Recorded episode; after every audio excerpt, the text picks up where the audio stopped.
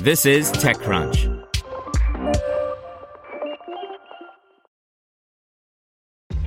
This episode is brought to you by ShipStation.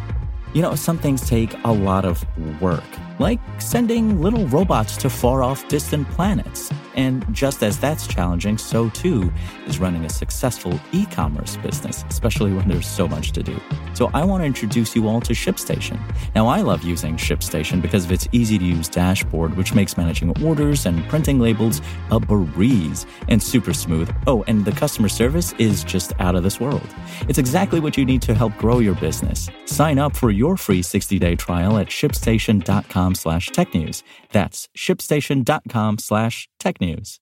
You're listening to the Daily Crunch. Today's story is brought to you by Deloitte, helping companies seize their moment. Deloitte's IPO execution services help companies prepare for their IPO. From planning through execution, Deloitte offers end-to-end support and a personalized approach.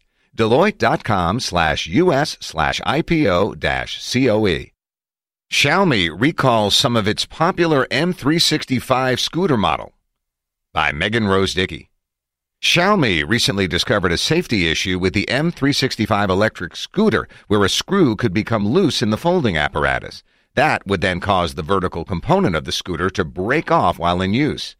Xiaomi said it only affected, quote, a limited number of production units, 10,257 to be exact.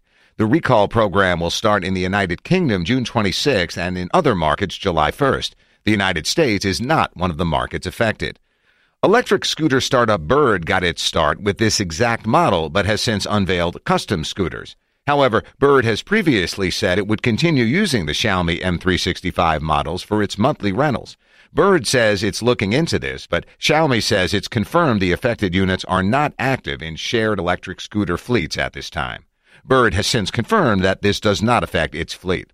As such, we are encouraging all those who purchase this product to immediately stop using it until they've determined whether their scooter is part of the recall, Xiaomi stated in its safety warning.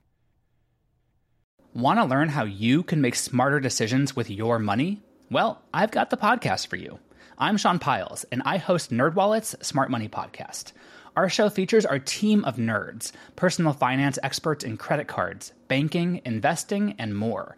And they'll help you make the most of your money while cutting through the clutter and misinformation in today's world of personal finance.